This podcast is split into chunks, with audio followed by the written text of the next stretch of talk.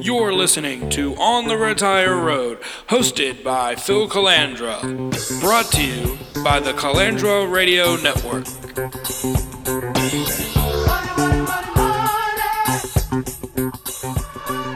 Welcome back again, everybody. Thanks for tuning in. This is On the Retire Road, and I'm your host, Phil Calandra.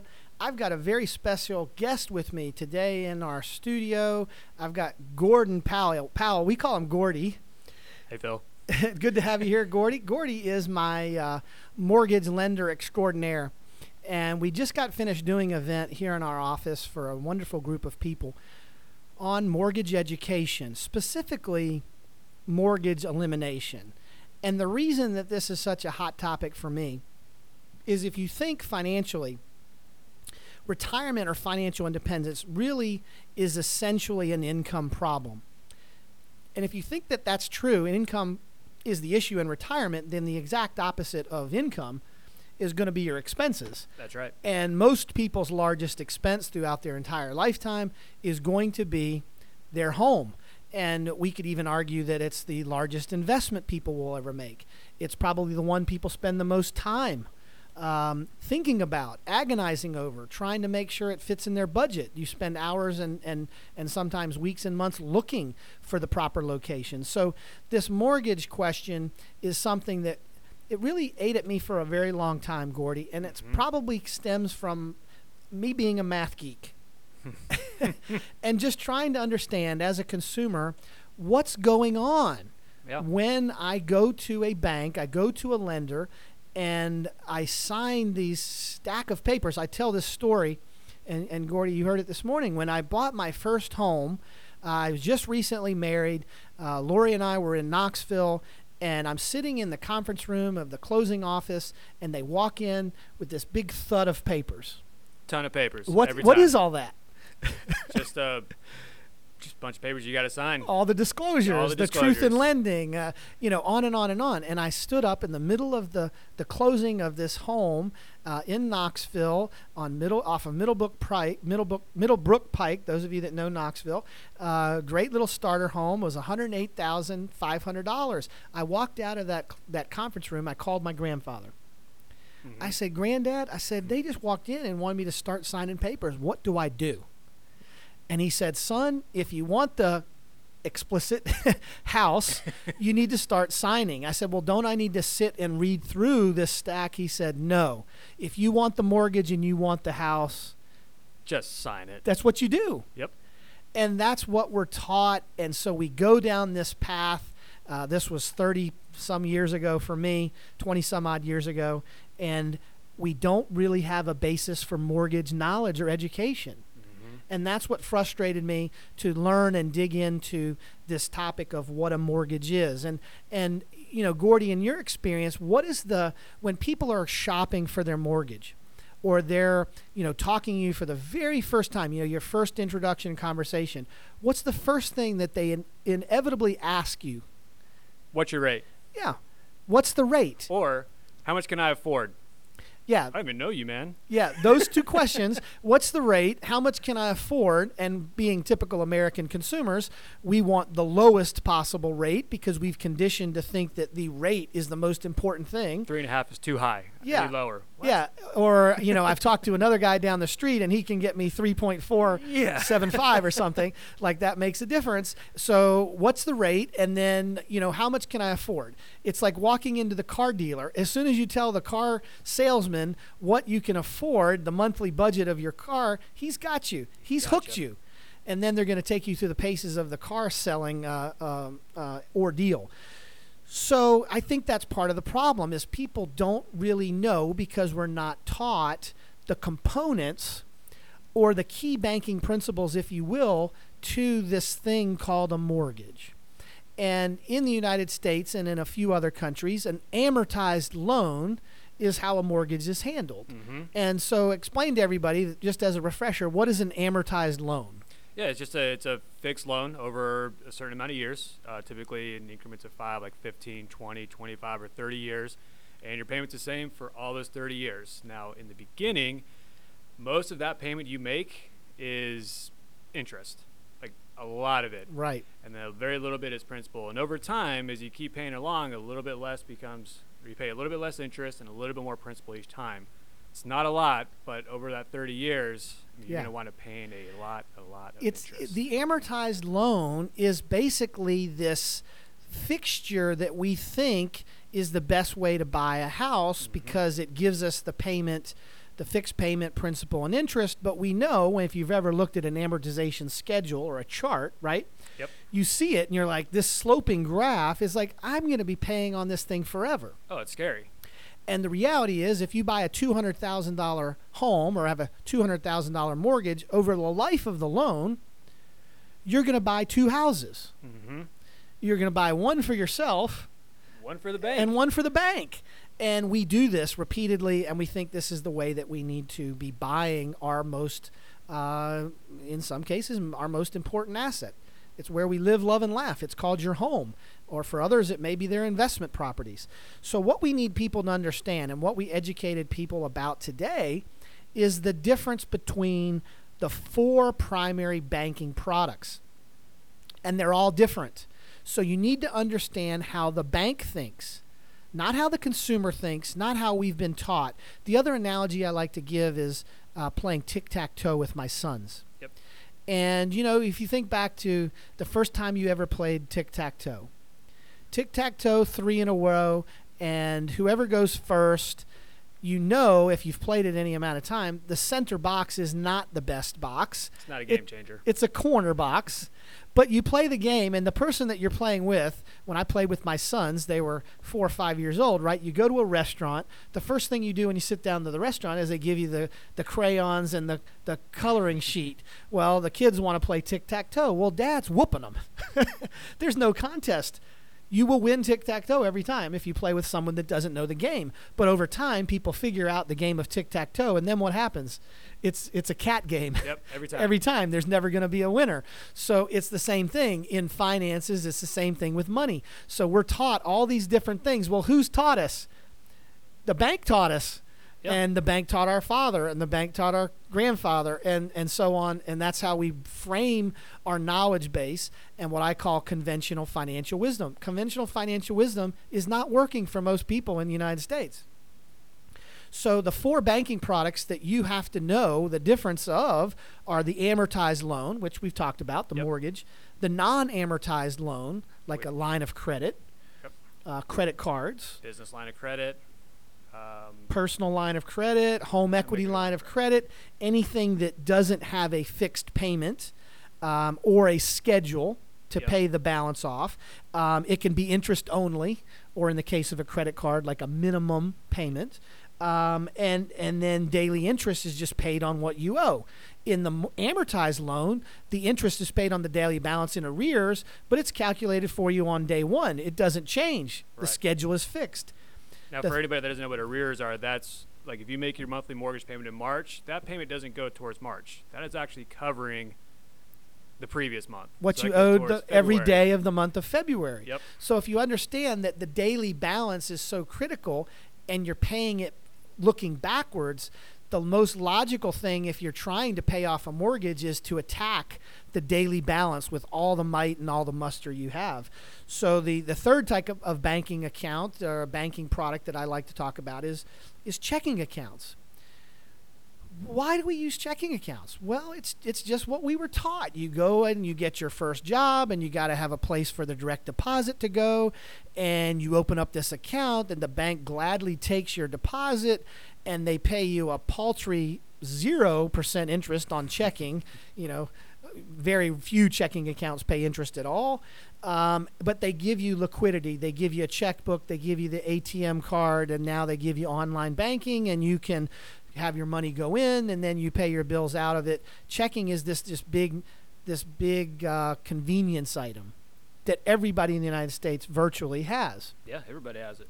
And then the third one is a money market or a deposit savings account, a C D, money market account, passbook savings. But you have to understand all all four of these accounts, how they function and what their function is. So what I like to educate people on is to expand or in many cases blow their mind, because they haven't really looked at this from the vantage point of if your goal is truly to pay off a mortgage. And that's what we're trying to do here is pay off your mortgage. If your goal is to not have a mortgage payment. Now, I've been in settings and I've heard financial advisors and I've heard people say, you know, buy the biggest house you can with a fifty-year mortgage, interest only, never pay it off. And there may be some mathematical sense to that, but I, in my fifteen plus years of counseling people, wealthy people get to retirement, if financial independence and retirement is an income problem, the opposite of the income problem is the expense problem. Mm-hmm. So what do we need to be doing on a daily basis to kill our expenses? That's debt of all kinds, including the mortgage. So once you understand the principles or the key banking principle of an amortized loan, you then know you need to attack that with every single dollar every single day. Now, I'm not talking about not contributing to four oh one k or not paying uh, other bills or other debts that you may have. Obviously, this is a, a balance. You have to keep all the, the balls in the air. Right.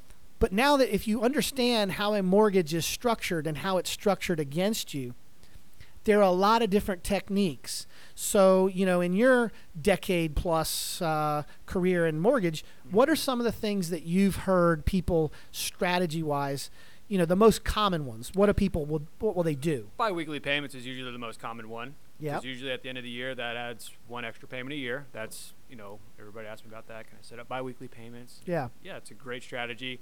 Or people pay an extra one hundred dollars a month on their mortgage. Um, that's another one. You knock off a payment that way. Um, but that's usually the most common way people try to attack paying their loan off early. Right. Yeah, those are two are probably the most common ones. And the biweekly, um, if you take a thirty-year loan, I haven't looked at the math recently. If you take a thirty-year loan, depending on the interest rate, of course, if you pay biweekly over twenty-six payments, um, fifty-two weeks out of the year, it cuts it to about twenty-four to twenty-six years, yeah, I think. Yeah, somewhere in that range, twenty-four, twenty-five years or so. So if you can cut four or five years off your mortgage, hey, that's a wonderful thing. Yeah. But what if there is a way that you could cut ten, twelve, fifteen, twenty years off of a thirty-year mortgage? And most people think that I have three heads when I make that statement. But there is very clearly a way to do that. Most people won't figure this out on their own. But if you take two common bank products, the amortized loan and the non-amortized loan, and you use the line of credit to do battle against one another, you pit one banking product against another, you can mathematically, with almost zero risk, cut your mortgage dramatically in the number of monthly payments that you're going to make and have complete control over how much money goes in and out. See, one of the frustrating things for me, Gordy, is on an amortized loan, if you have a two thousand dollars a month mortgage payment, you can put two thousand dollars a month in. You could add another one hundred dollars a month extra payment to it. But once you put the money in, it's locked up. You can't get that back out. You can't get it back out unless I call you up and say, hey, I need to refinance or I'm selling. That's the only way you get equity out of your home. But if you use a line of credit in tandem, it gives you the flexibility to pay extra mm-hmm. when your financial situation allows it and dictates it. And it gives you the safety net of saying, you know, I only can make my minimum payment right now. So what I would encourage you to do, and if you want to get this from Gordy or you can call me, either way, get a hold of a mortgage calculator. If you just go on to the internet, yeah, I mean, Bill, you got one I've got one. Today. You can get one Excel spreadsheet, anything, and run your numbers, run your mortgage calculation, and just see what would happen to your mortgage payoff. Start with this. Start with the biweekly. Then start with adding another hundred or two hundred a month. If you have excess cash flow at the end of the at the end of the month, what ends up happening? It collects it collects in your checking account. It gets to a certain level. You either spend it, waste it on a vacation or some toy, or you move it into a money market. It's typically the first place, and then you call me and we invest it or we put it to work for you in a real way. So run your scenario and start adding extra principal payments every month. after you've seen the dramatic effects, because what people don't realize is by paying down the daily balance and understanding that you're paying it in arrears, every day that you knock that balance down, when you look backwards to make your payment, you're saving, you know, hundreds of thousands of dollars on interest that you otherwise would have paid. Mm-hmm. And really, to me, you're either paying interest or you're earning interest. Yep. Those are your two choices as a as a as a consumer, as an investor. So I'd rather my clients be earning interest and not have a mortgage and paying twice for the house that they're going to get from the lender. So what we're talking about today is different strategies. There's more than one. There's probably infinite number of scenarios depending on your situation. I would encourage you to take the time and learn from Gordy, from myself, on how what's the best way to pay off a mortgage, if that's really important. You know, and I think about this. I meet with a lot of people, and I know you do too, Gordy, and people will state their goal. They'll say, well, you know, I really feel I, I'm, I'm fifty years old. I, I want to have the mortgage paid off before I get to retirement. And I ask them, I say, are you really serious about that? Mm-hmm. Do you really mean that? Or are you just, yeah, well, we'll, do, we'll just got the thirty-year mortgage. And what they end up doing is calling you every four or five years. Hey, I need to refinance. So, our rates dropped. Yeah, because – keep starting the clock over again. Yeah, we, we got conditioned somehow in this country that, that the rate was the most important thing. And although the rate is important, it's not the most important thing. What's the most important thing is understanding how the amortized loan works and the fact that daily interest is accruing on the balance. Um, so I hear that. People say, oh, I want to pay off the mortgage. If you're really serious, you're going to have to break your mental – your mindset, your limiting belief that that is that the thirty-year or fifteen-year mortgage, which we're all taught, is the way to to get your home paid for. It's going to be tough to get out of that mindset because it's for a very long time been done this way, and that's all we know. It's really ingrained in us yeah. because that's the way we were taught. So I'm going to challenge everybody. Um, you know, we could go into greater detail, but what I'd encourage you to do is give me a call. I'll give out my number, and then I'm going to ask Gordy to give out his number so you hear it on the podcast. Give me a call. Love to talk. Um, get a mortgage calculator. If you want me to email it to you, call me, six seven eight, two one eight, five nine two five. Gordy, what's your number? I'm at six seven eight, eight two zero, three four one zero. And I will say, do give one of us a call before going online to search for a mortgage calculator, because you're going to wind up signing yourself up for a lot of phone calls. That's a good point. Yeah. So get a, get get in touch with us, or shoot me an email at phil at calandra financial dot com. Um, you're listening to this podcast. You can link back to us through the podcast. Let us get you a mortgage calculator. Start understanding what's going on behind the scenes under the murky waters mm-hmm. of your mortgage. If you are serious, there are ways that you can attack the mortgage. And if, financially speaking, financial independence is the key, the key is going to be open, or the key that's going to open the door is you eliminating your mortgage uh, sooner rather than later. So, Gordy, thanks for helping me today with the presentation for thanks my for clients. Me, this was great. And we'll do it again. I think if we got on a mission to help educate people this way, it's going to change a lot of lives. It's going to be good for a lot of people. So thanks for tuning in today, everybody. This is Phil Calandra. You've been on the Retire Road. I'll be back again next week. Money, money, money, money.